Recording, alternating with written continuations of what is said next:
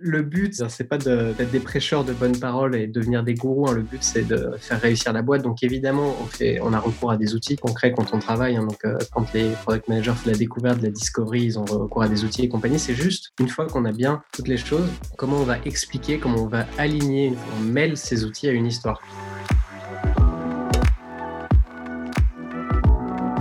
Voilà, par exemple, nos OKR chez Job les, les, les OKR de boîte, on a mis énormément de temps à les faire euh, avec le codir. Et une fois qu'ils étaient faits, bon, bah, c'était un, ça reste un ensemble de métriques, d'objectifs, de phrases, quoi. Et voilà, c'était un peu, euh, ah, un peu dur à digérer. Et euh, une fois qu'on avait ça et qu'on savait que c'était les bons, on a transformé ces OKR pour qu'ils racontent une histoire. Mais on s'est bien cassé la tête pour le faire. Mais une fois que c'était fait, c'était génial parce que tout le monde se rappelait constamment des OKR de la boîte, quoi.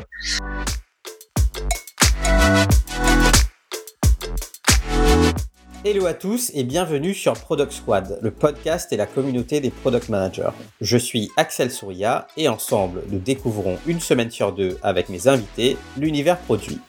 On découvre à travers leur parcours et témoignages les clés pour mieux comprendre le métier de PM, ce qui fait un bon PM et la réussite d'un produit. Aujourd'hui, j'accueille Arthur Rougier, Chief Product Officer chez Job Teaser. Comment ça va Arthur?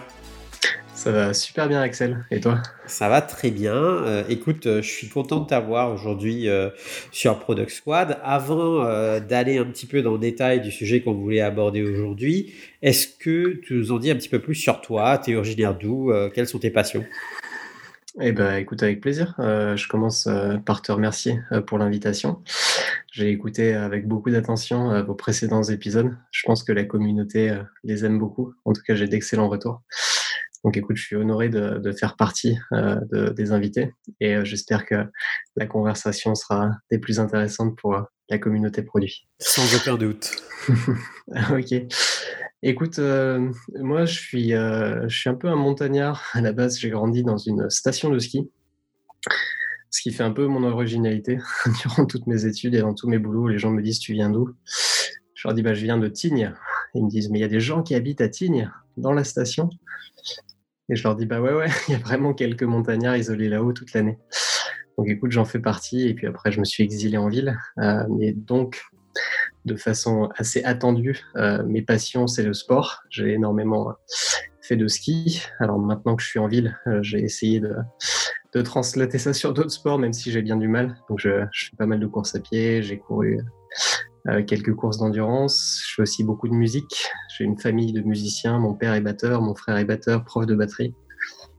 Donc euh, voilà, une donc de mes squads, donc c'est un peu bruyant chez les Rougiers, quoi. Ouais, c'est, j'ai eu quelques guerres assez intenses avec mes voisins.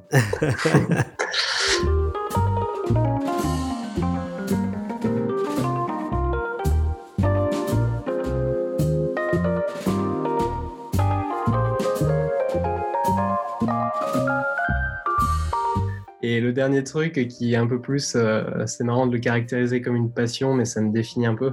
Euh, je suis, euh, mon cerveau marche, j'essaye toujours de comprendre le fonctionnement de ce qui m'entoure. Donc, pourquoi je te parle de ça pour mes passions, c'est que je suis un, foufou de physique fondamentale. J'ai un diplôme d'ingénieur à la base, de comprendre comment moi-même je marche. Je fais beaucoup de méditation. voilà, j'adore la mécanique quantique, tous ces sujets un peu un peu effrayant, mais c'est un peu mon mode euh, d'interaction avec le monde, c'est d'essayer de comprendre ce qui se passe. Ok, super, écoute, c'est top. Et euh, tu as fait quoi comme parcours euh, pour en être là où tu es aujourd'hui? Eh bien, écoute, je vais être moins original que certains.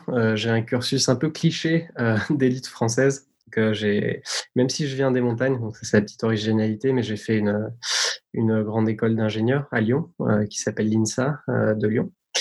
J'ai après eu un diplôme en, école de commerce.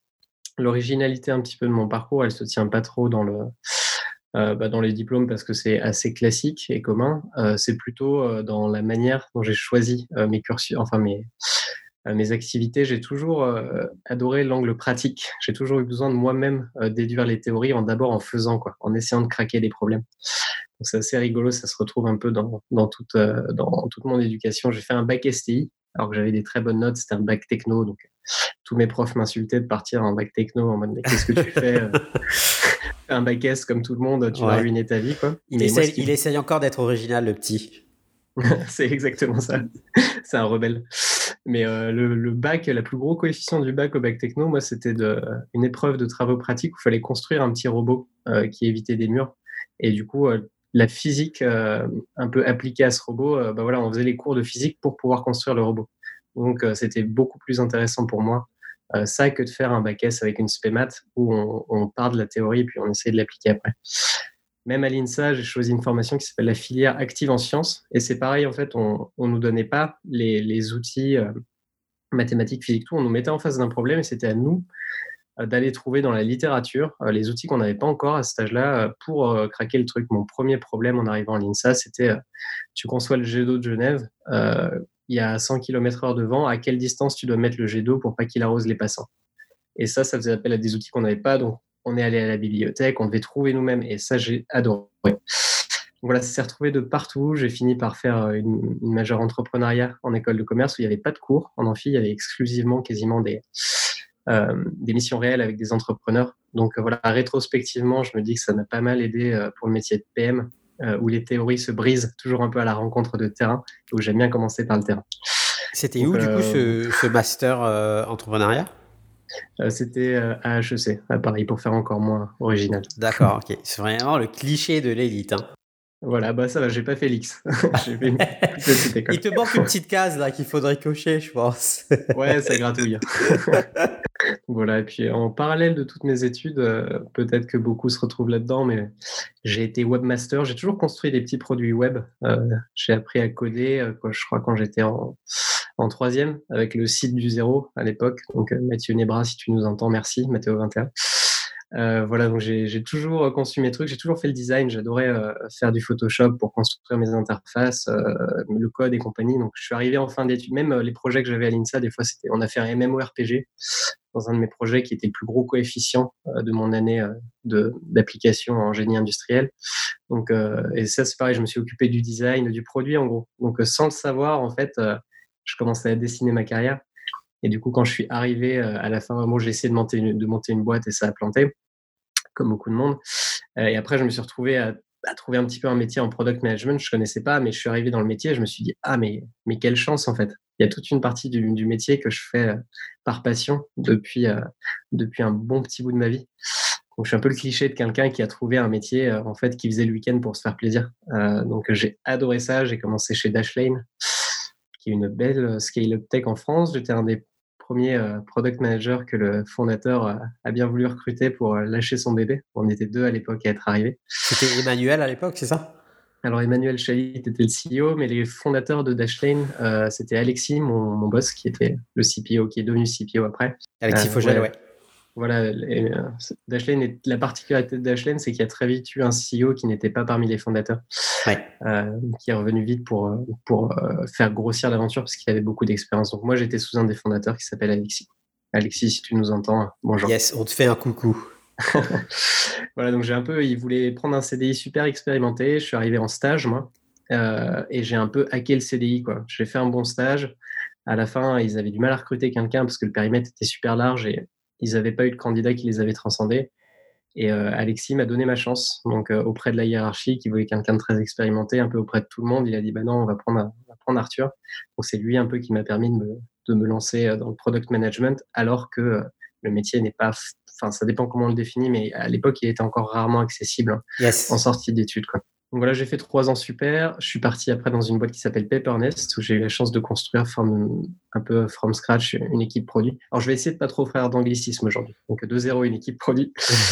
et euh, voilà, j'ai passé un an et demi là-bas, c'était top avant de rejoindre Job Teaser en tant que CPO où j'ai eu la chance de reprendre ici une grosse équipe produit euh, qui a 10 ans d'historique, la boîte. Hein. Donc aujourd'hui, on est une trentaine de personnes euh, réparties entre le design, la data et le product que je supervise du coup. Juste pour les, juste pour les auditeurs, euh, on fait un petit récap. Donc Dashlane, c'est un gestionnaire de mots de passe. donc plutôt une, belle entreprise française qui d'ailleurs a, a déménagé son QG aux États-Unis, non? Tout à fait. Euh, ils sont partis tout de suite global et ils sont très vite ouverts un bureau à New York. Très belle boîte. Et Paper_Nest fait, faisait quoi ou fait quoi? Paper_Nest, euh, quand tu déménages et que tu commences à bader avec tous les contrats que tu as à ouvrir dans tes nouveaux appartements, ton énergie, ton assurance habitation, tous les trucs pénibles, bah, Paper_Nest souscrit tout dans ton nouveau logement, même avant que tu y arrives, euh, gratuitement. Donc, soit ils te transfèrent tes contrats que tu avais dans ton logement précédent, soit ils t'en ouvrent de, de nouveau et tu payes rien, il y a quelqu'un qui fait ça pour toi. Donc euh, pour les phobiques administratives parmi nous, voilà. Et du coup, le business model, c'est, j'imagine, euh, c'est les tiers qui payent euh, Papernest pour l'apport du nouveau business, quoi. Donc c'est un principe de commission, c'est ça? Exactement, tu as vu juste, et c'est l'idée de génie de la boîte, c'est que ces fournisseurs-là d'énergie, d'assurance sont prêts à payer extrêmement cher, soit pour la rétention, soit pour l'acquisition de nouveaux clients, parce qu'ils gagnent beaucoup d'argent et ils perdent beaucoup de monde pendant les déménagements. Bah Donc ils rémunèrent Pupernest une belle somme à chaque fois qu'un client passe chez eux. Ouais, c'est top. Et, du coup, on arrive à Job Teaser. Donc aujourd'hui, tu es, Chief Product Officer chez Job Teaser. Est-ce que tu nous dis un petit peu plus sur l'entreprise? Vous faites quoi chez Job Teaser? Euh, Et quel est le contexte un peu des équipes produits? Vous êtes combien euh? Alors la manière un peu, comment dire, euh, spécifique de lire, on est aujourd'hui l'intranet de toutes les grandes écoles d'ingénieurs, de commerce, même les universités quasiment européennes. On a des partenariats avec plus de 800 universités. Donc, si tu es un étudiant, que tu arrives en uni ou en école, ton outil carrière vraiment officiel, c'est Job Teaser.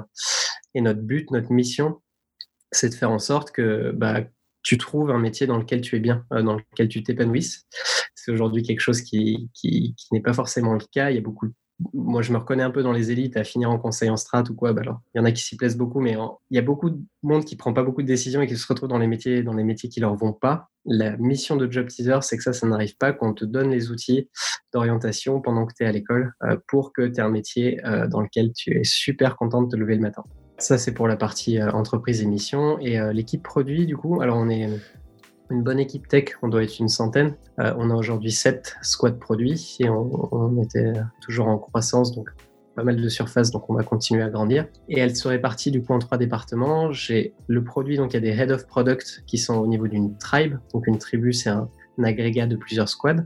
Et il y a les product managers qui reportent au head of product, pardon, qui sont eux-mêmes dans des squads. Ensuite, il y a la data. La data, du coup, il y a des data analysts, des data scientists euh, et des data engineers. Et enfin, il y a le design, où il y a des product designers qui eux-mêmes sont au sein des squads. on a aussi en interne ce qu'on appelle un design studio.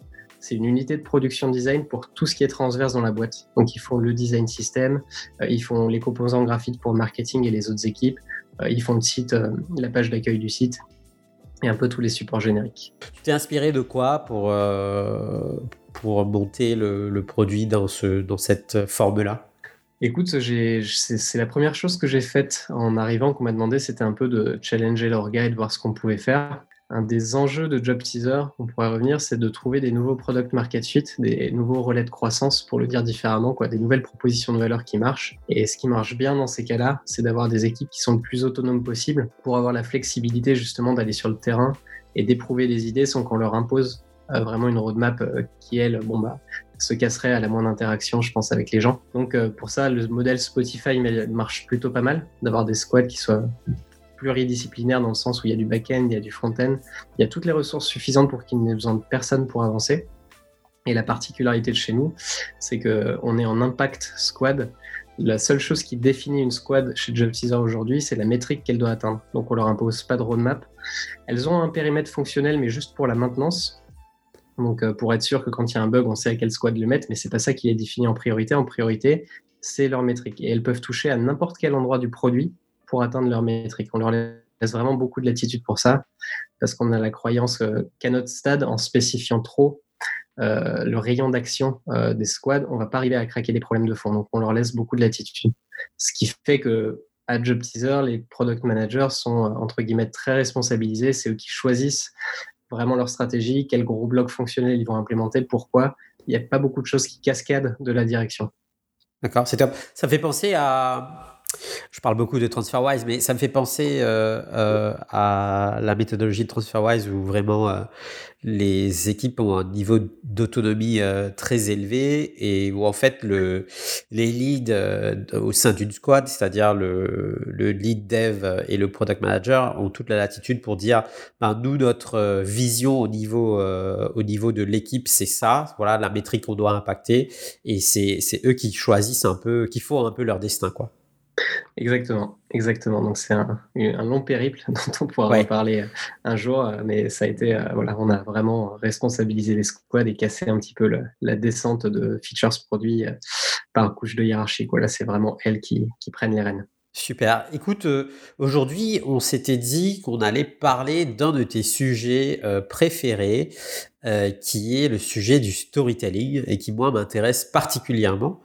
Et en fait, je pense que aujourd'hui, en tout cas, de ce que je vois, je pense que tu as pas mal d'entreprises qui ont compris que cette histoire, qui, le fait de pouvoir raconter une histoire qui te permet d'embarquer toutes les équipes dans, dans, la vision et puis d'inspirer aussi les équipes et les motiver pour pouvoir euh, livrer le bon produit, entre guillemets, le produit qui aura de l'impact pour les utilisateurs finaux. Je pense qu'il y a beaucoup d'entreprises qui n'ont toujours pas compris la puissance de cette, cet outil-là, donc qui, qui, est le storytelling. Mm-hmm. Et je pense que c'est très intéressant de peut-être d'être un petit peu plus concret et d'aller dans, dans comment tu passes d'un concept tu vois, parce que le storytelling, ça reste quand même très conceptuel pour beaucoup. Mmh, complètement. Donc, comment tu passes d'un concept à l'application euh, et très pratico-pratique de euh, bah, qu'est-ce que ça peut vouloir dire dans le day-to-day pour euh, mes équipes, pas forcément produits d'ailleurs au, niveau de l'entreprise, et comment j'arrive à embarquer euh, les, les, membres de l'équipe sur euh, une, une nouvelle ligne de produits, une nouvelle opportunité, une nouvelle manière de faire, par exemple, etc. Et, euh, et du coup, donc on s'était dit que c'était intéressant de parler de ça. Et, ce que je te propose, c'est du coup, c'est que je te laisse un peu la parole et que tu nous expliques un peu du coup d'où ça te vient, déjà cet intérêt euh, ou cette passion euh, pour le storytelling. Et puis, tu nous en diras un, petit peu plus au fil de la conversation.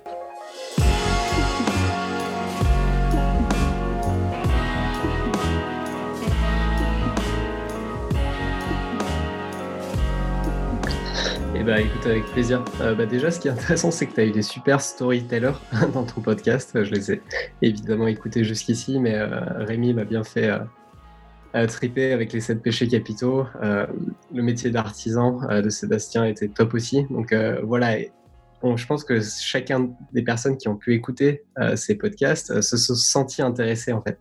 Ont vraiment eu un petit, comment dire, un, truc qui, a résonné en eux et qui a fait que le podcast est devenu beaucoup plus euh, digeste.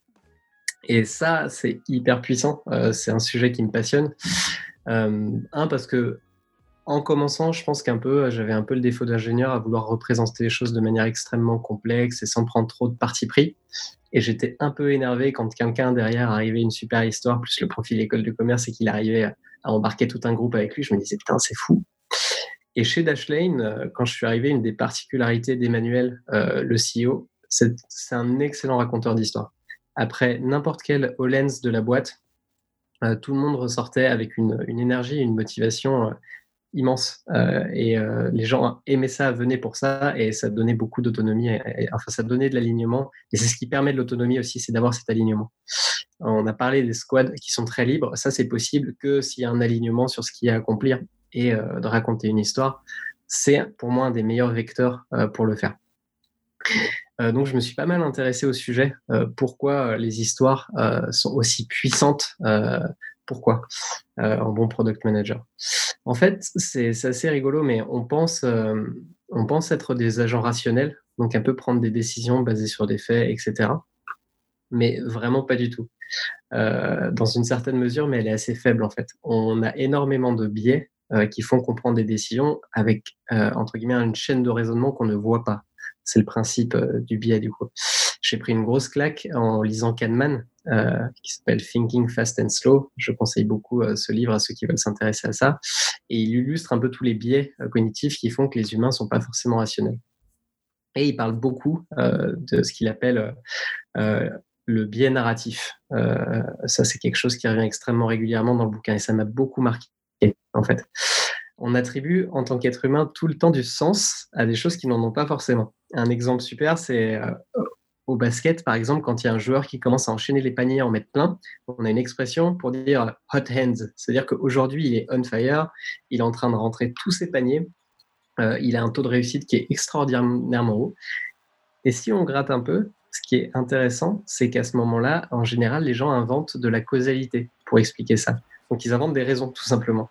Ils vont dire ah non mais aujourd'hui bah, Axel au basket il est trop fort parce que bon bah voilà il a vraiment été super bon aux entraînements récemment. Son coach lui a donné des petits euh, conseils pour ajuster sa posture. Même il est plus discipliné. Donc aujourd'hui, voilà, ça se ressent. Il met tous ses paniers. J'entends les. en fait, je visualise les, les, les commentateurs dire ça, en fait. Et, et, et, je vois bien le truc.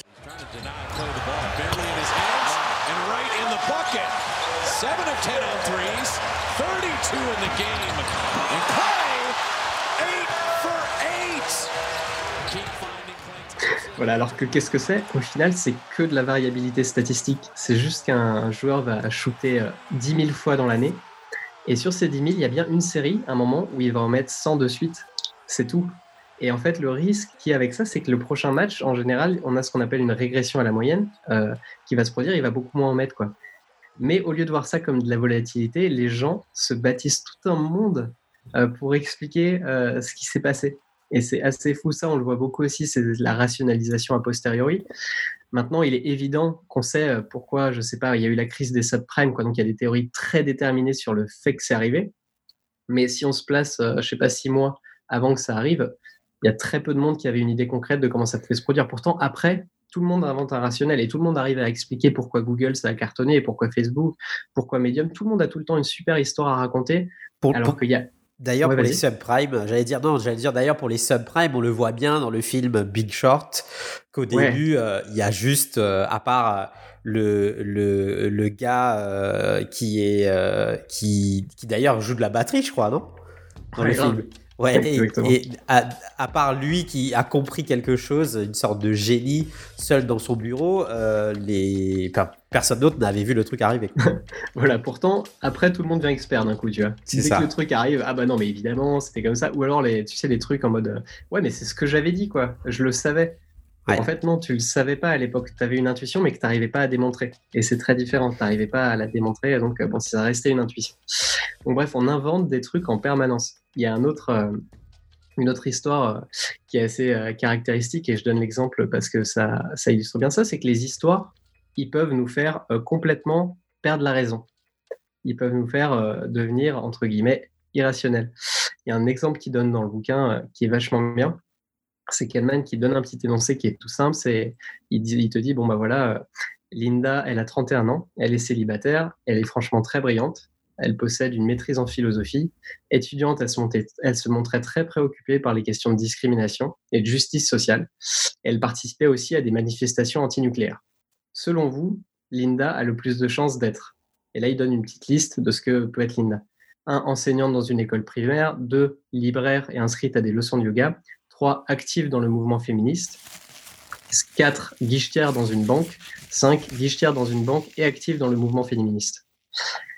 Ce qui est génial, c'est qu'il va poser cette question à des étudiants de la Ivy League, en spécialité même scientifique, et qu'il y a une proportion immense de personnes qui vont répondre guichetière dans une banque et active dans le mouvement féministe. par exemple 70, je sais plus, c'est 80% des gens qui répondent ça, et seulement 10% des gens qui répondent guichetière dans une banque. Alors qu'en fait, il y a un principe d'inclusion. Tu as beaucoup plus de chances d'être juste guichetière dans une banque que guichetière dans une banque et active dans le mouvement féministe. C'est beaucoup moins probable. Ouais. Donc, euh, quand on dit Linda, la probabilité qu'elle soit, tu as tout intérêt à répondre guichetière dans une banque parce que ça inclut l'autre en fait. Ouais, donc c'est cette histoire de, de je suis toujours fasciné en fait par par les biais euh, les biais collectifs euh, et du coup là euh, le biais narratif euh, également. Je voulais juste faire un, petit point pour nos auditeurs. Arthur parle de des universités de l'Ivy League. L'Ivy League c'est c'est l'ensemble des universités les plus prestigieuses aux États-Unis dans, dans dans laquelle d'ailleurs on, on retrouve Yale, Princeton, Harvard, etc. Tout à fait. Donc, tu as des brutasses en maths, machin, qui vont répondre non, elle a plus de chances d'être euh, guichetière. Voilà, en gros, on, ajoute un peu de stéréotypes dans l'énoncé et les gens perdent la raison. Ils répondent n'importe quoi, même les brutes en maths. Donc, c'est génial. En fait, les histoires, c'est extrêmement puissant. Quoi. Il y a des gens qui ont fait de leur métier les mathématiques et qui vont se tromper à une question comme ça parce qu'on inclut des éléments euh, de narration. Donc, évidemment, ça, c'est une façon de le voir un peu négative, mais aussi euh, les histoires, c'est ce qui connecte le monde. C'est ce qui fait qu'on regarde Netflix euh, pendant un moment, c'est ce qui fait qu'on peut parler d'un truc en commun, qu'on s'intéresse à de la politique, qu'on s'intéresse peut-être aux religions, si tu regardes l'histoire de l'humanité. Donc, c'est quelque chose dans le cerveau qui résonne. Et quand une boîte grandit, euh, bon, bah, moi, j'ai eu la chance de vivre dans plusieurs scale-up, donc des boîtes qui ont quasiment doublé ou triplé euh, tous les ans, ou plus. Le gros défi, c'est de rester aligné. Je crois que c'est Elon Musk qui dit que quand tu deviens CEO, tu dois aligner des vecteurs. Donc lui, il le dit en maths, c'est que tout le monde regarde dans la même direction. Et donc, une manière facile de le faire, c'est de raconter d'excellentes histoires qui vont résonner dans les cerveaux de tout le monde. Et à la fin, tu obtiens une team, vraiment une équipe de missionnaires, des gens qui regardent dans la même direction. Et ça, ça te permet de donner de l'autonomie aux gens derrière parce que tu sais que tu les as polarisés dans le bon sens et qu'on va arriver à quelque chose de cohérent. Donc on peut le voir en mode mais quelle est l'éthique aussi de ça? Parce que tu peux un peu ça peut être de la manipulation mais alors évidemment il faut raconter une histoire en laquelle tu crois qui est raisonnée qui est ancrée dans des faits mais de toute façon si tu le fais pas chaque collaborateur il va se raconter la sienne il va remplir les blancs et il va avoir une interprétation. Donc autant préempter cette interprétation et que tout le monde ait la même. Et ça, euh, c'est vrai euh, dans le métier du produit, tu peux l'utiliser de plein de manières. Tu peux l'utiliser pour emmener ta squad, tu peux l'utiliser si tu es head of ou lead pour emmener ta tribe. Et moi, en tant que CPO, je peux l'utiliser pour emmener toute l'équipe tech. Euh, c'est super puissant. Ça me rappelle euh, cette histoire de, Philippe de Blanks, comme tu dis, ça me rappelle le déficit euh, d'alignement dont parle Sébastien Levaillant dans notre épisode sur, les parallèles entre le métier de product manager et celui d'un artisan. Et, en fait, je vois très clairement comment le, le storytelling peut vraiment venir euh, donner cet alignement à, l'équipe, à l'équipe dans son entièreté, en fait. Exactement. Bah, ça, c'est une d'ailleurs une des stratégies de Sébastien qu'on pourra pour rendre des choses concrètes, c'est qu'il utilise la métaphore. Euh, voilà, l'analogie ou la métaphore. Et ça, ça, ça, rend les choses très claires pour les gens parce qu'ils connaissent tous un artisan et du coup, ils se rattachent à ça et tout le monde est aligné. Donc ça, c'est un super exemple. Donc voilà, moi j'essaye euh, à tous les niveaux à chaque fois d'avoir des histoires à raconter, alors qu'ils soient fidèles à ce que je pense et à la réalité, à ce que l'entreprise doit atteindre, mais j'essaye toujours de créer une histoire. Un exemple euh, que je peux te donner, c'est que on a fait une transformation. Donc quand je suis arrivé euh, dans la boîte, on était beaucoup en mode usine à features, dans le sens où on avait une roadmap qui était assez définie et on mettait beaucoup de pression pour arriver à livrer ce sur quoi on s'était engagé le plus rapidement possible. Et bon, bah, tu avais tous les, les, vices classiques. Donc, on, on, manquait d'analyse a posteriori des résultats parce qu'on passait directement au sujet d'après. On itérait peu parce qu'une fois que tu as lancé un truc, tu dois livrer le prochain et tu pas vraiment le temps de revenir sur celui d'avant. Euh, tu avais un sentiment un peu de pas, pas beaucoup d'ownership, donc de, de, responsabilité des squads. Ils étaient plus en mode exécutant. Maintenant, c'est ce qu'il fallait pour la boîte à ce stade. Hein. Il y avait des fonctionnalités claires à faire, donc j'ai pas un jugement de valeur sur l'ensemble. C'est juste ce qu'on faisait, quoi. Et on est passé, parce que la boîte a changé de défi, sur un format où, euh, en OKR, comme j'expliquais, avec des équipes qui n'ont pour définition qu'une métrique à atteindre et elles itèrent énormément pour l'atteindre. Elles font ce qu'elles veulent. Ça, c'était super. Et du coup, la, la métrique, euh, comment dire, le, comment j'évalue si une squad bosse bien ou pas, bah, c'était l'atteinte de sa métrique en fait. C'est ça qui est arrivé. Et est arrivé le moment, évidemment, parce que c'est super difficile à déterminer si tu vas atteindre ta métrique ou non, où on avait des résultats plus ou moins bons. Et ça, c'est normal. Euh, évidemment, tu t'améliores. Mais même si tu es les meilleurs du monde, c'est super, c'est pas c'est difficile d'atteindre des métriques qui sont euh, comme augmenter l'engagement, je sais pas, augmenter l'acquisition, ça reste incertain. Et donc, un jour, je suis passé devant la boîte, j'avais beaucoup vendu cette organisation d'impact, il a fallu convaincre la direction, il a fallu convaincre les autres départements que c'était la bonne chose, et ils ont vu les résultats en fait. Et les résultats, bah, la première réaction notamment des équipes commerciales, ça a été putain les gars, vous, vous, vous atteignez 50% de vos key results quoi. À nous les sales, c'est 100%, sinon on est mort, euh, on fait toujours du 100%, c'est quoi cette histoire Donc un grand classique. Tu vois. Et bon, je devais trouver une explication à, à ça. Et l'explication, on peut toujours aborder l'angle un peu euh, théorique et j'ai choisi d'utiliser euh, une métaphore qui marchait bien quoi euh, pour moi. Alors job teaser, on est dans le milieu académique et on bosse beaucoup avec les grandes écoles, donc j'ai pris cette image parce que je savais qu'elle marchait à tout le monde. je leur ai dit bah voilà, avant c'est un peu comme si on était entre guillemets au lycée. Au lycée, quand on te donne un problème quel qu'il soit, le truc est hyper bien posé en tant que problème et on t'entraîne à toujours appliquer la même recette, la même solution pour y arriver. Donc en t'entraînant beaucoup, euh, tu peux atteindre 100% et tu peux avoir 20 sur 20. Quoi. Et ben, en passant aux OKR, on est passé en classe préparatoire. Et la classe préparatoire, c'est très différent. On te donne un problème, en général, qui est très large, et c'est à toi d'avoir déjà de, souvent de le clarifier, ce problème, de le définir, de tester un peu de manière scientifique, de voir ce qui marche, ce qui marche pas, et d'arriver éventuellement à une solution. Mais c'est beaucoup plus dur d'avoir tout bon. D'ailleurs, les devoirs pour ceux qui ont fait une prépa, tu as rarement quelqu'un qui finit tout. Quoi. On prend celui qui a le mieux fait, on lui met 20 sur 20 et les autres, ils sont notés en général par rapport à lui. Relativement à cette personne-là, ouais.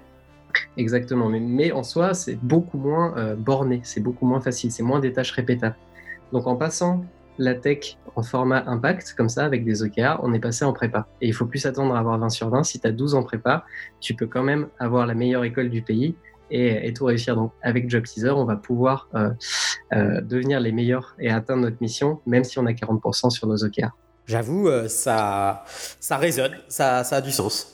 Voilà, donc ça c'est un exemple un peu bête euh, et caricatural, mais c'est pour montrer, si j'avais expliqué les choses d'une manière différente, je pense que j'aurais eu 10 couches à mettre, ça aurait été très compliqué. Là, le fait d'utiliser cette histoire-là, bah, voilà, on nous a pu trop reposer la question et c'est très clair dans la tête de tout le monde. Mais du coup, quand tu fais cet exercice-là, c'est quelque chose qui, qui est devenu un automatisme ou c'est quelque chose aujourd'hui auquel tu dois réfléchir? C'est-à-dire, tu vois, ah là, les sales, ils sont en train de dire ça, il va peut-être falloir que j'intervienne et tu te dis, qu'est-ce que je peux, tu te poses la question, qu'est-ce que je peux faire?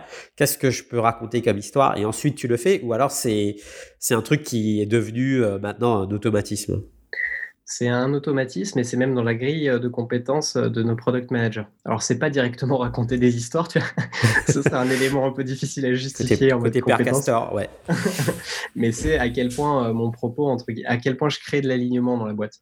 Et une, un des outils que je leur donne, c'est des histoires, justement. Et quand on prépare des présentations, je les incite à le faire. Et donc, c'est pas que la préparation de préparation, comme tu dis, c'est quand il y a beaucoup de monde dans la salle et que tu as expliqué quelque chose. Euh, c'est une gymnastique en fait, d'arriver à trouver une histoire, une métaphore, euh, une façon de représenter les choses euh, qui, va marcher. Donc euh, le plus tu le fais, le plus ça commence à marcher. on commence à avoir des experts dans la boîte qui font des, métaphores dans tous les sens, mais ça marche bien. Alors il y a des dangers aussi, hein. c'est que si l'histoire elle est mauvaise, tout le monde, tout le monde comprend quelque chose qui est, c'est puissant dans les bah deux sens. Forcément. Mais oui, ça devient quelque chose en interne qui est plutôt appliqué, pas que par moi, et qui devient un automatisme même un petit peu dans des, dans des formats moins préparés. Donc, euh, écoute, euh, voilà, il y en a plein comme ça, donc on en a fait plein euh, d'histoires, mais en tout cas, c'est quelque chose qui est très puissant et qui permet d'aligner vos équipes. Si on voulait regarder des outils un petit peu pour, pour, pour rendre ça très concret, je trouve que ce qui marche bien, c'est les métaphores. Donc, trouver celles qui vous ramènent le plus à ce que les gens ont vécu. Donc là, j'ai utilisé par exemple une analogie, une métaphore, hein, c'est un peu équivalent dans, dans, cette histoire, c'est bah, la prépa et le lycée ce qui marche très bien aussi, c'est quand il y a un héros et un ennemi, quoi. Euh, nous, à un moment, on a dû se lancer à fond euh, dans la conquête d'un pays, puis on a dû arrêter. Et on s'est rendu compte que notre ennemi, en fait, c'était toujours pensé par rapport au prisme euh, de cette conquête de marché. En fait, toute la... on commençait à faire les mauvais choix, quoi. Donc, on a fini par, comment un peu ancrer le fait que l'ennemi, c'était le passé là-dessus et qu'il fallait qu'on se concentre sur une nouvelle façon de voir les choses c'est une manière un peu narrative de faire que les gens euh, bah, réfléchissent correctement. Quoi. Et le héros, à l'inverse, c'est ce qu'on veut accomplir. Nous, c'était l'orientation. Donc d'avoir un héros et euh, un, ennemi, euh, ça marche toujours très bien. Et dans tous les grands pitchs, il y a ça en général.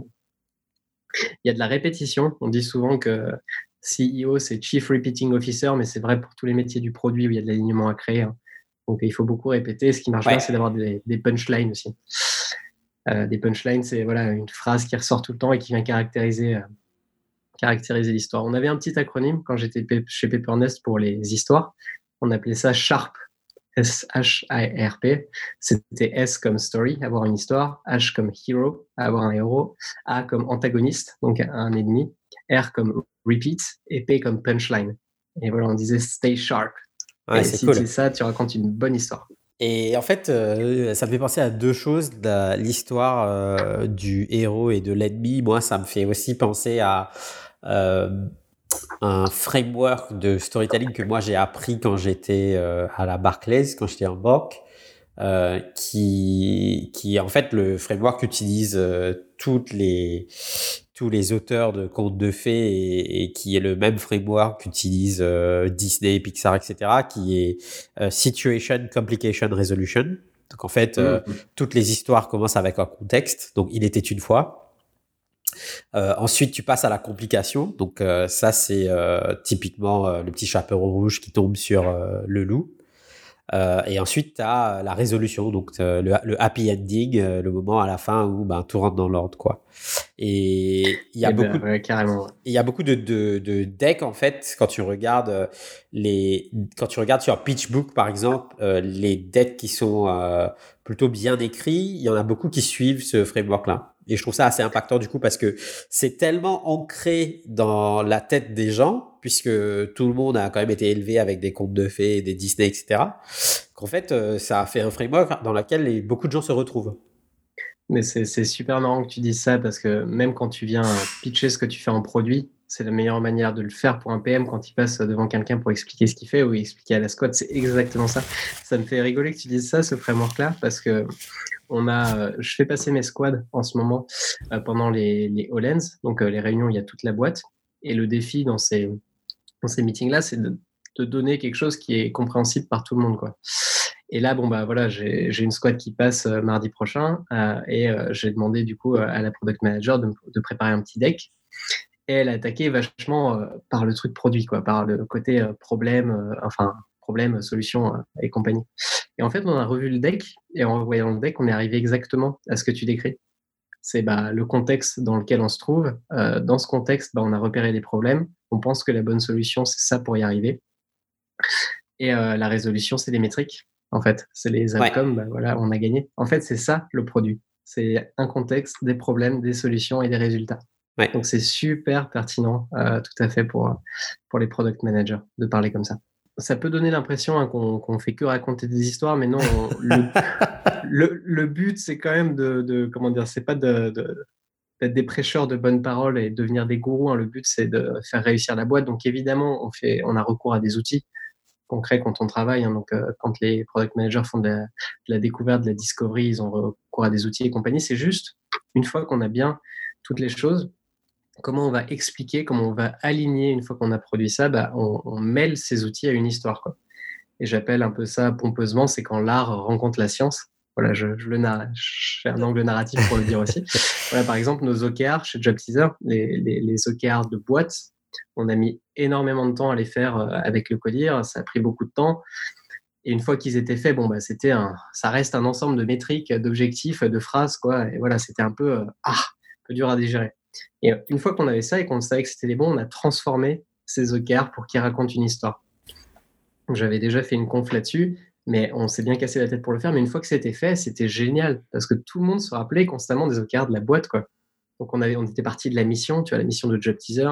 On veut qu'Axel, quand tu sois étudiant, grâce à Job Teaser, tu trouves un boulot dans lequel tu kiffes, dans lequel tu te lèves le matin. Et pour y arriver, bah, le premier objectif, c'est ça. Le deuxième, c'est ça. On avait relié tous les objectifs à la mission, du coup. C'était une contrainte forte qu'on s'était donnée, quoi. Euh, ça représentait aussi le cycle de vente quand tu prenais les objectifs euh, de gauche à droite. Donc, c'était un, on signe une école. Euh, deux, on engage les étudiants. Et trois, c'est les entreprises qui nous payent, qui nous rémunèrent. Donc, ça créait du sens par rapport à notre business model et même les métriques étaient chouettes. Enfin, il y avait dix angles de lecture et de raconter une histoire sur ces OKR. C'était chouette, en fait. On a eu beaucoup d'adhésion, du coup. Donc, il y a eu cette, euh, cette phase de persuasion. Une fois qu'on a utilisé l'outil, ben voilà, on, on, met une couche artistique dessus pour que tout le monde soit aligné et le comprenne bien. Euh, on, voilà, on utilise aussi pas mal, ça, ça peut intéresser peut-être certains product managers, les arbres d'opportunités solutions de Teresa Torres, qui sont ouais. une manière euh, plus complète de représenter le monde qu'une roadmap et euh, des priorités. Quoi. Ça, ça intègre un peu une photographie de tout ce qu'on peut comprendre d'un problème à un instant T. J'ai une métrique que je veux atteindre, quelles sont mes opportunités, quelle taille elles font, quelles sont les solutions que je pense pertinentes pour euh, combler ces problèmes, ces opportunités, et comment je teste ma solution pour vérifier que c'est la bonne. Et ça te fait un grand arbre qui est un super support de discussion pour expliquer tout ce que tu fais dans ta squad. Et voilà, donc on fait ces arbres, on utilise l'outil, on se casse la tête, et après on essaye de raconter une histoire avec. Les meetings qu'ont les product managers avec la hiérarchie, avec les parties prenantes, on appelle ça, comme c'est des arbres d'opportunités, on appelle ça une balade dans le parc. Walk in the park, parce cool. que tu te balades dans les arbres d'opportunités des squads. Quoi. Voilà, enfin, c'est un peu le monde, le merveilleux monde de Job Teaser. il y a un côté Willy Wonka, j'avoue. Voilà. Mais écoute, ça te fait des super teams de missionnaires, tout ça. C'est le plus important, quoi.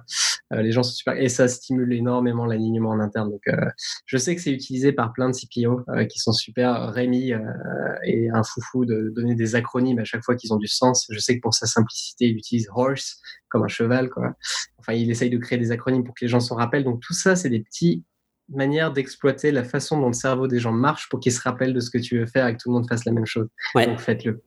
non, c'est vraiment top. Ça me fait penser aussi au, au mantra, par exemple. Euh, moi, je dis beaucoup euh, quand tu recrutes un PM euh, à attitude of aptitude. Donc en fait, il y a plein de petits, il y a plein de petits, de petites réflexions en fait que tu peux euh, condensés comme ça euh, en quelques mots et qui peuvent devenir la ligne directrice de, ben, de ta pensée et puis euh, aider à la clarifier. Et il y a aussi, juste pour mettre en lumière ce que tu dis sur la type de missionnaire, donc chez les anglo-saxons, donc du coup on dit qu'il y a deux groupes ou deux types de comportements dans les entreprises. Tu as des missionnaires, donc c'est des gens qui mettent l'équipe avant eux, donc les gens mettent forcément l'équipe avant l'individu. Euh, et ensuite, tu as des mercenaires. Donc tu as des gens dans, dans l'entreprise qui sont des gens qui, qui sont des opérateurs euh, euh, solitaires. Donc en fait, il ne faut que ce qui va leur permettre d'avancer eux en premier. Et l'équipe, ben, on passera au, au second plan. quoi. C'est exactement, exactement ça. Enfin, c'est la philosophie des missionnaires, tout à fait. Tu me disais aussi que euh, le storytelling, c'est aussi quelque chose que du coup tu peux utiliser euh, dans, dans, le cadre du, du management du, du, produit ou de l'épanouissement de, de l'équipe. Exactement. Bah, ça, je, je sais qu'on discute souvent euh, dans les podcasts, dans beaucoup de conférences, comment dire, d'outils produits hyper concrets, des OKR, des machins, de comment faire de la discovery et tout.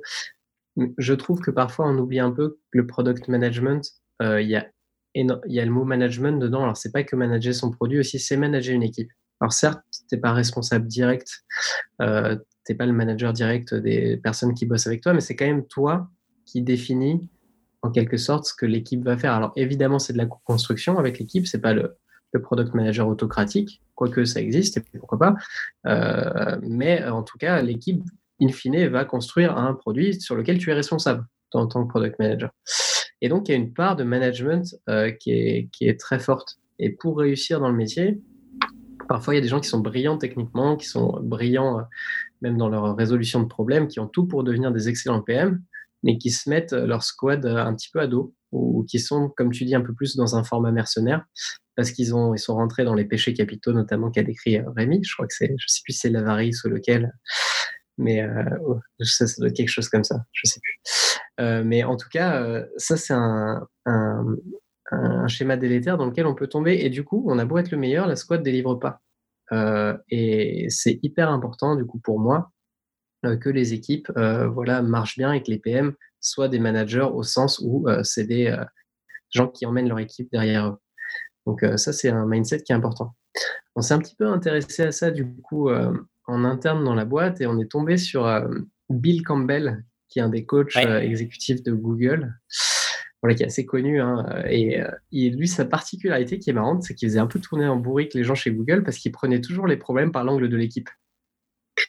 Donc, c'est ce que tu dis, hein, raisonner en tant qu'équipe, c'est plus important qu'en tant qu'individu. Le building block, la façon dont tu regardes les, les, ceux qui travaillent, c'est toujours une équipe, c'est pas l'individu. Et lui, il prend toujours les problèmes par l'angle de l'équipe. Donc, euh, quand on dit, bon, bah, on n'a pas craqué, euh, je sais pas, un product market fit euh, sur ce segment des étudiants allemands, pourquoi non, on a fait les mauvais choix de, je sais pas, d'acquisition? Non, lui, il va pas dire ça. Il va dire, non, mais qu'est-ce qui marche pas dans l'équipe?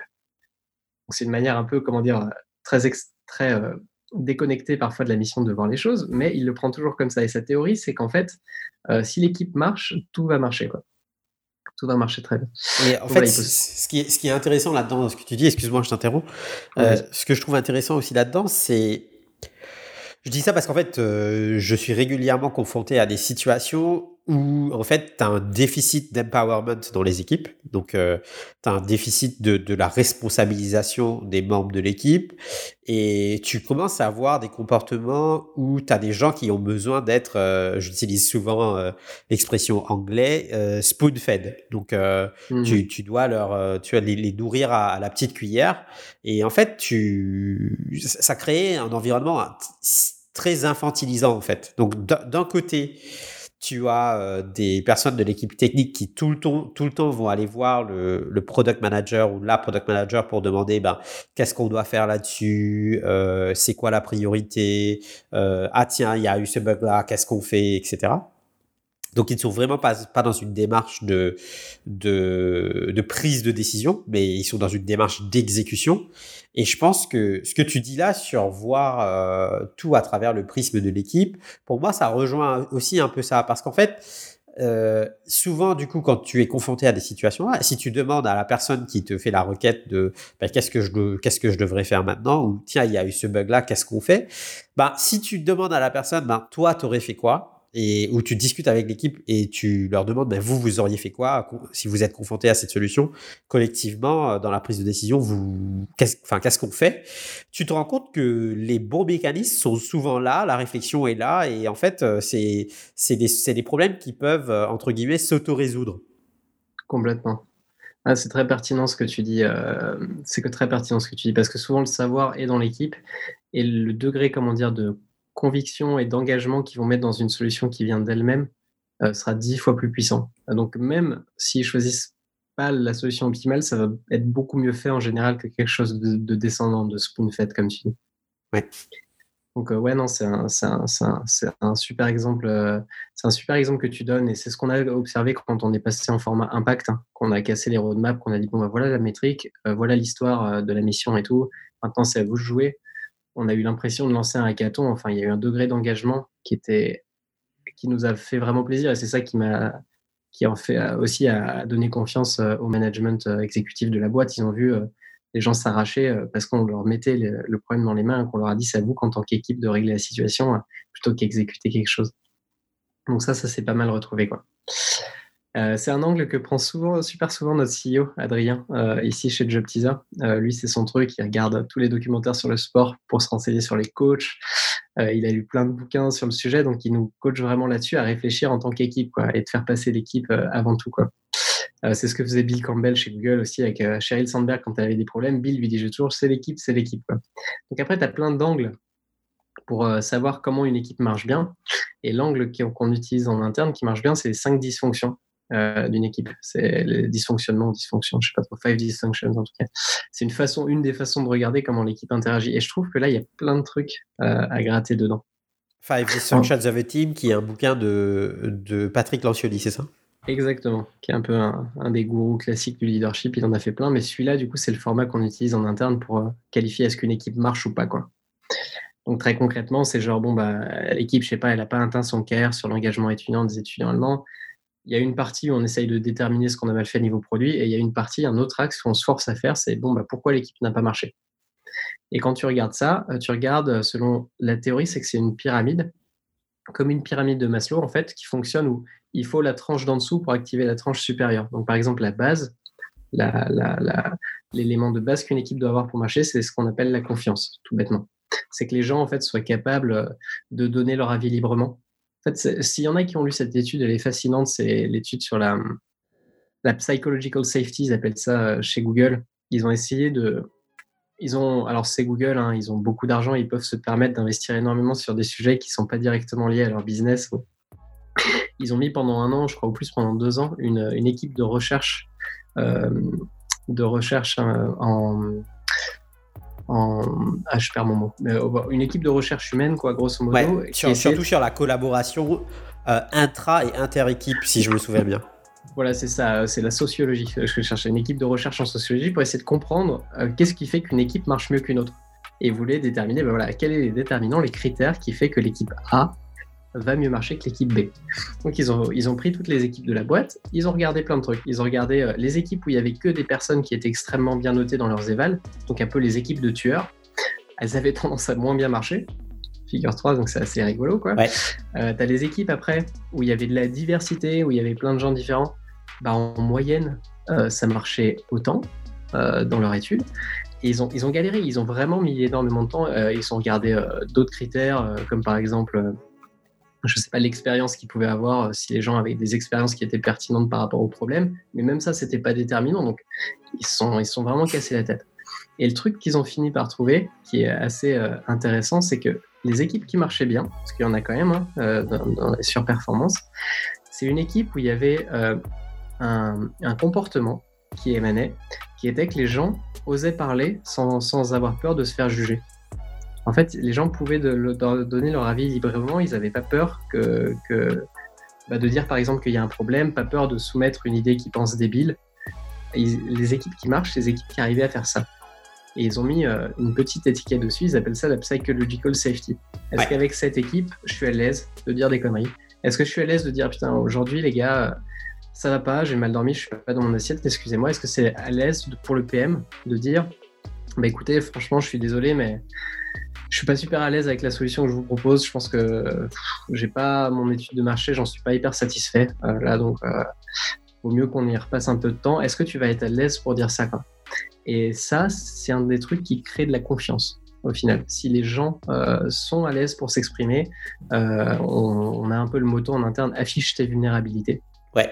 Et ben on va créer cette base là. Et si t'as pas la confiance dans la théorie de de Five Dysfunction, tu peux même pas passer au reste. Donc une équipe ne peut pas marcher si les membres euh, qui la constituent ne se font pas confiance les uns vers les autres. D'ailleurs, là-dessus, il y a aussi le super TED Talk de Brené Brown sur euh, le, la puissance de la vulnérabilité, s'appelle The Power of Vulnerability, euh, qui est un TED Talk vraiment super passionnant sur comment, entre guillemets, exposer un peu tes vulnérabilités, ça peut complètement changer ta dynamique de travail dans un groupe complètement. Euh, et ça commence, ça doit commencer à être incarné par les leaders. Nous, Adrien, CEO, le fait souvent, quoi. Il dit en quoi il pense qu'il s'est planté, là où il se sent pas à l'aise, etc. Et, quand quelqu'un le fait, bah, ça génère de la sympathie, en fait. Euh, on a toujours des gens qui sont un peu, tu sais, par balle, euh, qui sont, qui affichent aucun, aucun défaut. et bah, c'est un peu bête. On est comme ça en tant qu'humain, mais on leur veut du mal parfois à ces gens. Ouais. des gens qui réussissent tout, qui ont l'air de jamais se planter, tout ça, bah, la réaction, c'est vrai. Et du coup, ça génère pas beaucoup de, bah, de, sympathie. Alors que quelqu'un qui va étaler ouvertement, bah, on se sent humain, on se sent connecté, bah, lui aussi il a des problèmes. Et donc voilà, c'est incarné par le CEO, c'est incarné par les managers. Quand il y a un problème avec les équipes, on demande au manager Parfois, quand tu es manager de manager, tu peux avoir un manager qui est en difficulté avec son équipe qui et il se dit mince, faut pas que je le dise parce que ça va être dans mes évals. Euh, si jamais euh, je dis que mon équipe elle marche mal et que je sais pas comment faire, ça va pas être bien. Et du coup, toi, quand tu manages ce manager, euh, la bonne façon de le faire s'ouvrir, c'est de commencer par, ouvrir tes vulnérabilités à toi. Ah bah, je pense que, écoute, j'ai pas été bon là-dessus, je vous ai pas accompagné. Et là, ça va l'amener à partager les siennes aussi. Donc, ça doit être incarné de partout. Et avec ça, tu obtiens de la confiance et tu as le premier bloc pour qu'une équipe fonctionne bien. C'est le premier truc. Et il y a plein d'équipes qui marchent pas, qui n'ont pas ce truc-là. Les gens osent pas se dire les choses. Le deuxième bloc, du coup, une fois que tu as la confiance, c'est euh, la deuxième dysfonction qu'il faut combattre, c'est la peur du conflit.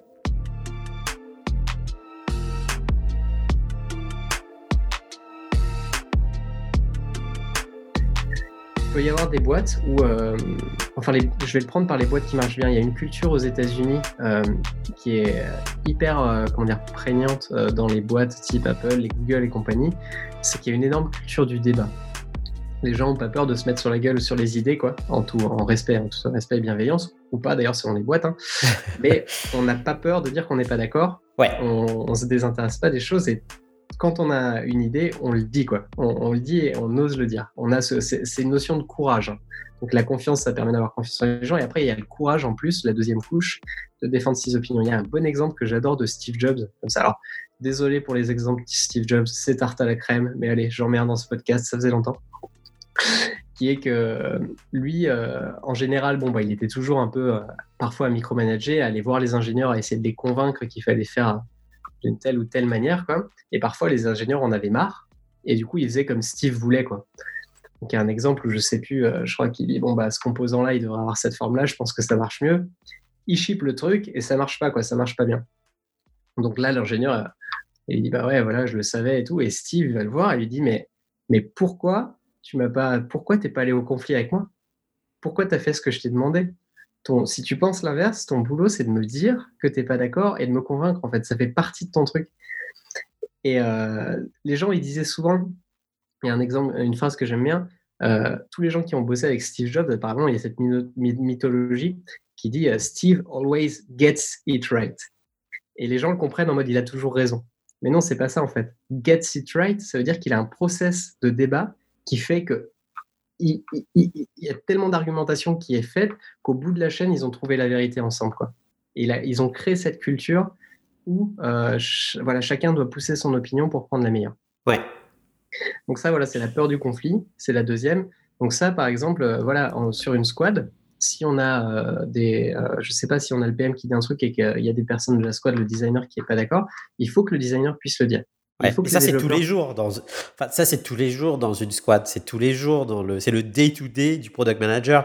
C'est on en, on en a parlé avec Olivier Courtois quand on a parlé de du day to day du product manager quand quand cette personne arrive, c'est quand même quelqu'un qui vit dans une adversité euh, qui peut être extrême des fois. Donc et ah bah, ouais, ouais, complètement. Et du coup, c'est c'est pour ça que, donc je fais le lien avec ce que je disais tout à l'heure sur le recrutement d'un PM quand je disais attitude over aptitude. C'est-à-dire que, en fait, le ou la PM, tu la recrutes ou le recrutes tout d'abord pour ses compétences, euh, euh, ses soft skills, en fait. Oui.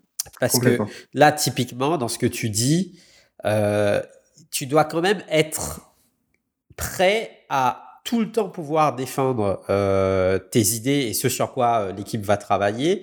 Et tu dois tout le temps être prêt à avoir une euh, conversation potentiellement conflictuelle sur ce que devrait ou doit faire l'équipe. Exactement. C'est Sébastien de Payfit parlait d'humilité. Ouais. Bah, ça fait partie de ça. C'est l'humilité de dire qu'on n'a pas on va être prêt à entendre d'autres avis que le sien, on va être même, on va le stimuler, on va partir du principe qu'on n'a pas raison on va être assez humble pour se remettre en question. Et ça, c'est clé. Quoi. Euh, les teams qui marchent, c'est les teams. La deuxième couche, c'est ça. C'est que tu n'aies pas peur euh, du conflit. Et la troisième couche, du coup? La troisième couche, c'est l'engagement. C'est bah, Ça, c'est le pendant. C'est qu'après le débat, quand on est aligné, on exécute tous ensemble. C'est le pire quand c'est comme ça, c'est qu'il peut y avoir du débat, c'est très sain et c'est ce que tu veux sur la deuxième couche. Par contre, quand on a choisi une option, derrière, c'est disagree and commit. Donc, on est en désaccord, mais on s'engage dessus quand même et on défend cette opinion devant tout le monde. Ça devient, euh, ça devient ce avec quoi on est d'accord et ce qu'on va exécuter. Quoi. Disagree and commit qui nous vient d'Amazon, c'est ça? Euh, Écoute, je ne savais pas. Mais, euh, je crois que ça vient d'Amazon. Et ça, c'est très connu. Voilà, c'est le, commitment, c'est l'engagement. C'est bon, bah, maintenant, on, est engagé là-dessus. Donc ça, c'est possible, en fait, l'engagement, parce que c'est souvent les gens demandent aux équipes de s'engager, mais c'est possible que s'il y a eu le débat avant, en fait. Les gens sont OK pour s'engager sur un truc avec lequel ils ne sont pas d'accord s'ils ont pu donner leur avis. C'est tout bête, mais du coup, c'est pour ça que la couche d'avant, c'est voilà, ne pas avoir peur du conflit et d'y aller. Et par contre, après, on s'engage. La quatrième couche, elle est un peu différente, euh, c'est de se porter responsable. Donc, c'est accountability en anglais. Donc voilà, la, c'est, ça, c'est super, c'est super important de se porter responsable. Ça, il y a un peu un niveau de finesse euh, là-dedans, euh, qui est que une fois que les gens se portent euh, bien responsables, donc par exemple, tu es dans une équipe et bon, bah voilà, on est responsable du succès de ce envers quoi on s'est engagé. Donc, bien quelque chose qui est fort, c'est que les personnes peuvent se challenger entre elles, du coup, parce qu'elles ont la responsabilité de mener à bien le projet. Il y a une phrase d'un coach de basket euh, qui est super là, qui dit euh, On good teams, uh, coaches hold players accountable. Donc les coachs tiennent les joueurs responsables. On great teams, players hold players accountable. Donc c'est les joueurs qui sont tellement engagés qui se tiennent responsables les uns des autres. Yes. Là, ça crée une culture d'excellence. Donc ça, c'est la quatrième couche. Et la cinquième, c'est une fois que tu as ça, donc là, là, tu as des machines de guerre. Donc, se tenir responsable, ça veut dire au sein d'une même équipe pouvoir se challenger. Ça veut dire au sein, entre PM, tu peux challenger les autres PM des autres squads. Entre head of product, tu peux challenger les head of product. Bah, c'est de se tenir responsable du succès de l'opération et du tout. Et le dernier, c'est l'attention au résultat. Euh, c'est souvent ce que je caractérise par pas d'ego. Donc, mettre un peu euh, son objectif individuel au second plan. Voilà, c'est un peu. Euh, abandonne euh, ce que toi euh, tu veux faire et bosse uniquement pour l'équipe. Quoi. Ouais.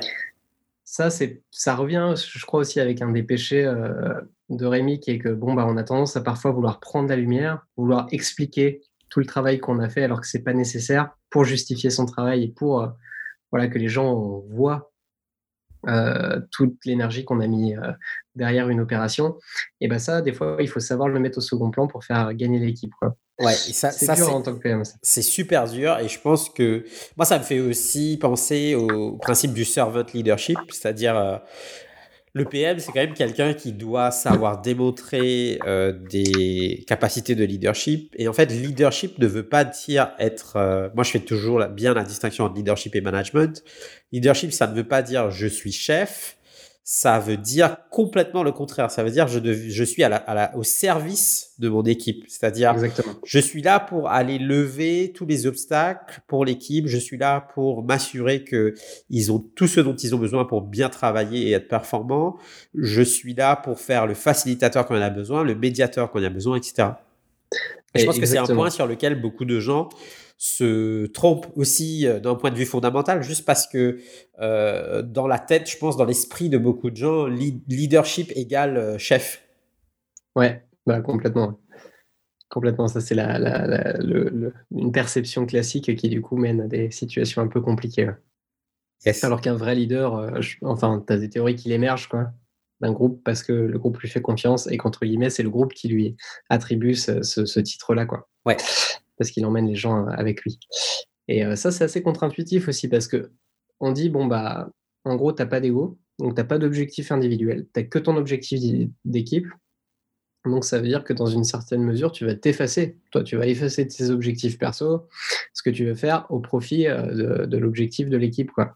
Donc il y a des gens qui se disent, mince, c'est pas, voilà, pour mon choix de carrière, ça va pas être terrible. Un exemple tout bête que je pourrais donner, c'est qu'il y a des contextes où, euh, au sein d'une squad, par exemple, mettons qu'on fasse un produit qui soit un peu un copycat, qu'il existe une fonctionnalité qui soit très bien faite ailleurs, euh, dans un produit équivalent, et que l'enjeu, ça devient juste euh, de la copier et de très bien la copier le plus vite possible. Voilà, il y a des boîtes qui baptisent des business entiers là-dessus, hein, c'est le cas des roquettes Internet et compagnie, ils font des copycats. Dans ce cas-là, la meilleure décision que tu as à prendre en tant que PM, c'est euh, bah, on se met à fond sur la delivery, on fait des specs très détaillés euh, de ce qui marche, ce qui marche pas, on s'inspire de ce qu'ils font et on va très vite sur la delivery. Mais voilà, il suffit que toi, tu aies des objectifs. Souvent, tu entends euh, un product manager à juste titre dire bah, Moi, mon objectif, c'est quand même de développer mes aptitudes plutôt en stratégie, plutôt sur la partie discovery, à aller faire de la user research, aller voir le terrain. Bah, une manière de s'effacer ici pour atteindre l'objectif de l'équipe, c'est d'accepter que non, il va faire ce qu'il n'aime pas et ce sur quoi il ne veut pas progresser personnellement pour atteindre les résultats. Ça, c'est super dur, mais c'est ce qu'au final, euh, tu t'y retrouves au final. Euh, car une fois que l'équipe, elle est servie, en général, elle va te le, rendre. Une fois que tu as fait une croix sur toi en dans l'équipe, en général, tu deviens bah, tu as du succès, ce qui alimente énormément de confiance, tu découvres un peu qui tu es aussi. Voilà, dans le process de devenir euh, une équipe, ils deviennent aussi des personnes, euh, les gens. voilà, c'est le rôle que tu auras dans l'équipe qui va te déterminer. Et ça, ça, ça, fait que les gens finissent transcendés. Il y a plein d'exemples dans le sport. Je pense que plein d'entre vous ont regardé The Last Dance, qui est le documentaire sur Michael Jordan. Ouais. Et ben, il y a un vrai avant-après. Euh, et c'est dans le cas dans plein d'équipes de basket parce qu'il y a des superstars. Il y a un avant-après au moment où il accepte de, ne plus marquer le plus de paniers de son équipe, euh, de faire la passe, euh, d'arrêter entre guillemets de progresser en individu et de, faire progresser l'équipe. Et là, l'équipe, elle explose. Et au final, bah, c'est ça qui le fait devenir le meilleur joueur du monde. Et c'est ça qui le fait euh, devenir quelqu'un qu'on appelle le meilleur qui a jamais existé en basket. Quoi. C'est dans le process de devenir une équipe, il est aussi devenu lui-même comme ça. Donc là, on arrive sur des aspects un petit peu plus, plus conceptuels, mais voilà, c'est le dernier étage de la pyramide. Donc si on en est là, c'est qu'on est très bien. Donc pour résumer, si tu as ces cinq trucs, l'équipe, elle va marcher. Et la théorie de Bill Campbell, c'est que là, peu importe le problème, tu vas le défoncer. Donc voilà, les gens se font confiance, ils n'ont pas peur de se challenger, ils s'engagent une fois qu'ils se sont challengés, ils se tiennent les uns les autres responsables, hold accountable, et euh, euh, ils mettent leur ego au second plan. Et là, tu as une équipe qui cartonne. Combien de personnes aujourd'hui analysent les équipes produits qui ne marchent pas comme ça? Ça, c'est quelque chose qui me tient vraiment à cœur. On prend toujours les trucs avec un angle super scientifique, avec un angle super matérialiste, alors que souvent, c'est là-dessus que se cache le plus gros problème. Super intéressant. Euh, j'écoute avec attention, en fait, ça me fait réfléchir à pas, à, pas mal de choses et je me dis qu'effectivement, tu... En fait, il y a, un grand sujet là qui, pour moi, est, vraiment euh, euh, au cœur de tout, qui, du coup, c'est plus une question de philosophie qu'une question de, de, management ou de leadership, c'est la place euh, ou l'espace, entre guillemets, qui est prêt à donner euh, le leadership dans une entreprise à ce que tout ça, ça se mette en place. C'est-à-dire, euh, ça, ça, demande quand même une... donc on va, on revient à la base. Ça demande de la confiance. En fait, il faut faire, il, il, faut faire beaucoup. En fait, il faut déjà beaucoup faire confiance, mais il y a aussi une question de d'enjeu. Je pense qu'aujourd'hui, je parlais, très, je parlais récemment du concept de démocratie avec un, un CEO euh, d'entreprise et il me disait euh, Ouais, mais la démocratie, c'est binaire. C'est-à-dire, soit tu es dans une boîte qui est démocratique ou pas. Il dit Moi, dans ma boîte, je ne veux pas de démocratie. Par contre, il dit euh, Et moi, moi, je disais En fait, c'est pas binaire, c'est un spectre parce que du coup, tu peux potentiellement poser le curseur quelque part. Donc, tu peux avoir un peu de démocratie. Et en fait, on, disait tous les deux la même chose. Et il disait, en fait, par contre, il est assez OK avec les pratiques démocratiques. Euh, hmm. Et du coup, ce que je me dis, c'est que la partie qui, que moi, je trouve qui, de mon expérience et puis de ce que je vois dans les entreprises, qui pour moi est, est la partie bloquante, c'est vraiment cette capacité se, à s'indigner, comme dit Sébastien Levaillant, cette, euh, cette capacité à, à être euh, humble, à faire preuve d'humilité et se dire mais que peut-être moi en tant que CEO, que co-founder, que la réponse ne vient pas de moi, la réponse vient d'ailleurs et faire confiance. Et ça, ça, ça c'est dur quoi, il faut le dire. Ah, c'est super dur parce qu'en plus, euh, tu as, une, une lecture qui, qui est que le fondateur doit avoir les idées, doit fixer les process, doit tout trouver qui est assez présente même pour justifier en fait son rôle de fondateur et de CEO quoi. Ouais. souvent dans, dans la tête des gens. Donc c'est quelque chose qui est très compliqué et c'est je pense qui fait la différence entre les bons CEO et les CEO qui sont extraordinaires. C'est ceux qui ont compris ça et qui prennent des gens meilleurs qu'eux et qui arrivent à trouver aussi des, des process pour que les gens aient de l'autonomie, mais tout en restant alignés. Et donc c'est là qu'un peu euh, se situe euh, le, le diable est dans les détails et c'est là où où, se situe le plus dur, je trouve, euh, le plus intéressant à accomplir aussi. Effectivement, devil is in the detail, comme on dit en anglais. Écoute, merci pour ce déroulé euh, euh, en cinq étapes de, des dysfonctions de l'équipe et comment, comment en fait le, la le, le, storytelling en fait est, aussi un vecteur de l'épanouissement de, de l'équipe, un vecteur d'alignement. Pour, euh, pour clore notre épisode aujourd'hui, euh, je vais te poser euh, deux questions qui reviennent dans chaque épisode. La première, quelles sont tes ressources préférées en tant que PM Et puis la deuxième, quel serait ton conseil pour quelqu'un qui souhaiterait devenir PM aujourd'hui? Je te laisse commencer avec les ressources. Ah, excellent. les ressources, bon alors je vais être très classique, mais ma Bible produit, celle qui a le plus inspiré ma conception du métier et mes orgas maintenant en tant que CPO, c'est Inspired le bouquin de, Marty Kagan, donc il revient très souvent, mais c'est pas pour rien. Lisez-le. Euh, bon, j'en ai parlé, mais euh, j'aime beaucoup. Je trouve qu'un PM, ça doit comprendre des systèmes quoi pour réussir. C'est aussi ma façon de bosser moi, mais comprendre ce qui l'entoure et du coup de pouvoir interagir dessus. Et il faut commencer par se comprendre soi-même. Et euh, je trouve que Thinking Fast and Slow, le bouquin que je parlais de Daniel Kahneman, là, est super pour comprendre les limites de notre rationalité et compenser justement. Ça peut être super pour la user research aussi et tous ces métiers où il y a énormément de biais. Le recrutement partout en fait. Ce qu'il dit, c'est tellement général, c'est tellement l'être humain et euh, ses défauts que tu peux l'utiliser dans tous les métiers. Il y a toujours un intérêt. Super. Et euh, il y a un blog que je suis pas mal, euh, ça s'appelle Silicon Valley Product Group. C'est vraiment toute cette nouvelle, ce nouveau courant là de product management qui est basé justement à l'objectif, où tu accordes beaucoup d'importance à la partie découverte euh, Discovery est un, un, schéma beaucoup plus itératif de fonctionnement, beaucoup moins rigide. Moi, fondé, fondé d'ailleurs par euh, Marty Kegan et, euh, et, ses copains. Exactement, c'est la mafia. La, mafia, de la Silicon Valley, ouais. c'est ça. voilà, il y a Teresa Torres qui est top, c'est là qu'on a pris l'opportunité. Elle est bien, et j'adore le bouquin de Melissa Perry aussi qui s'appelle The Bill Trap. C'est une autre manière de voir les choses qui est exactement équivalente. Ouais, Escaping the Bill Trap, c'est vraiment top aussi parce qu'en fait, euh, ça résume tellement. Euh, quand tu le lis, en fait, au début, tu te dis, mais ça résume tellement l'état de ma boîte quand ta boîte est pré-culture produit. Euh, et tu te dis, mais on passe notre temps à, On est une usine à feature et on passe notre temps à construire des trucs. On sait pas si. On sait même pas si ça va avoir de l'impact, etc. Et ensuite, elle t'amène dans ce virage et elle t'explique que ben, ton but dans la vie, c'est pas juste de construire tout ce qui, tout ce qui se, te passe par la tête. Euh, et, et, elle apporte cette structure-là, qui est vraiment, vraiment un, livre qui est chouette. Et pour les gens qui n'ont pas trop de temps de, de, lire le livre, il y a pas mal de confs d'elle où elle reprend le contenu euh, du bouquin dans un format vidéo sur YouTube. Donc, euh, n'hésitez pas à, regarder ça. Et du coup, est-ce que tu as un conseil pour, pour quelqu'un qui souhaiterait devenir PM aujourd'hui? Et juste avant, pour revenir sur le truc de Perry, euh, ce qui est top, c'est si vous êtes dans une boîte et que vous êtes en usine à feature et que vous avez besoin d'expliquer comment vous en êtes arrivé là et pourquoi ça marche pas votre management, faites-les regarder la demi-heure de conférence. Elle arrive très bien à expliquer pourquoi, parce que c'est pas évident hein, de dire pourquoi on s'est retrouvé comme bah ça. Regardez ça, ça marche très bien. Super. voilà une petite astuce. Euh, devenir PM, alors euh, c'est compliqué parce que c'est un job qui en général demande. On a dit qu'il fallait plus de soft skills que de hard skills dans une certaine mesure, bah, ça c'est compliqué parce que ça s'acquiert quand même avec le temps en général. Euh, d'ailleurs, petit mot au passage là-dessus, euh, en disant ça, c'est absurde qu'on recrute que des gens qui aient fait des grandes écoles, qui aient fait des maths et tout, euh, parce que c'est pas forcément là que tu développes cette couche de soft skills. Donc il n'y a pas un parcours plus roi qu'un autre pour devenir PM. Tout le monde le dit à chaque fois dans le podcast, mais je le redis, et c'est pas parce que moi j'ai fait le truc un peu cliché que je prends que des gens comme ça. Au contraire, je suis très content d'avoir des gens qui ont un cursus complètement différent.